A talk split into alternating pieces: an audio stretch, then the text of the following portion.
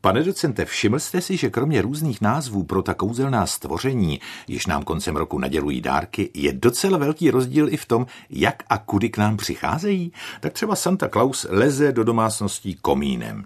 Děda Mráz přijíždí na saních, tedy pokud je sníh. V některých částech Itálie dárky rozdává Befana, moudrá a laskavá čarodějnice, která do domu vchází taky komínem a dárky pak dává do bod. A třeba Havaj si oblíbil černý bratranec Santy Clause Uncle Santa. Tančí, hraje na trubku a z dárky připlouvá na surfovém prkně. No vlastně jediný, kdo přichází tak nějak občansky dveřmi, je náš Mikuláš. Kde se tady ten Mikuláš vlastně vzal? No, um, to, že Mikuláš rozdává dárky, je zvyk ku podivu asi starší než to, že dárky dává pod stromeček Ježíšek. Svatý Mikuláš, tedy jako legendární a i historická postava, byl totiž velmi štědrý a z toho se vyvinul zvyk Mikuláše té štědrosti napodobovat. No, já jsem to nemyslel jako popis našich zvyků, jako vždycky v našem pořadu mi jde především o jazykovědu. Ne o to, jestli nebo proč nám dárky nosí Mikuláš, Ježíšek anebo Santa Claus. E, jasně. Tak jen tedy řeknu, že mezi Mikulášem a Santa Clausem je, tedy míním z hlediska té jazykovědy, jen minimální rozdíl.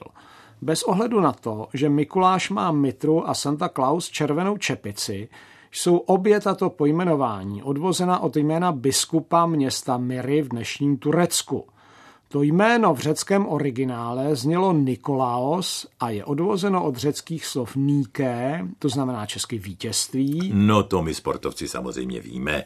Za prvé je to známá firma, tedy tady to myslím v dobrém, prostě firma vyrábějící sportovní potřeby.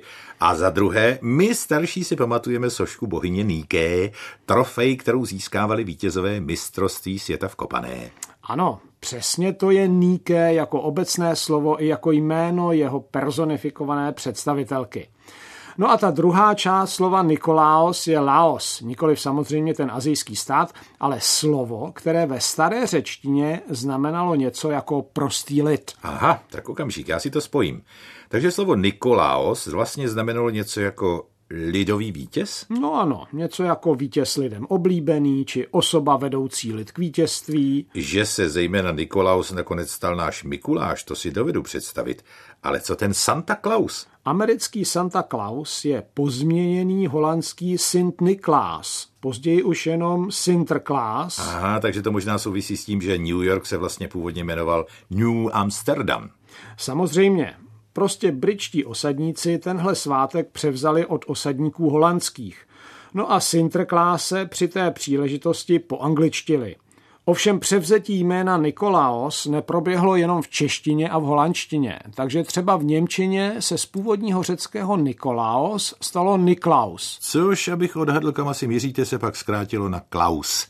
A to jméno pak začalo fungovat i jako příjmení v Čechách, respektive i pro Čechy. Přesně tak.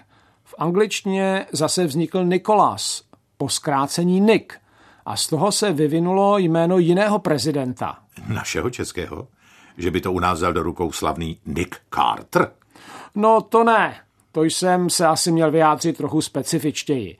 Jde o bývalého prezidenta Spojených států. Napovím vám, to jméno je odvozeno od spojení Nickův syn. Nickův syn? Anglicky? Nix Son.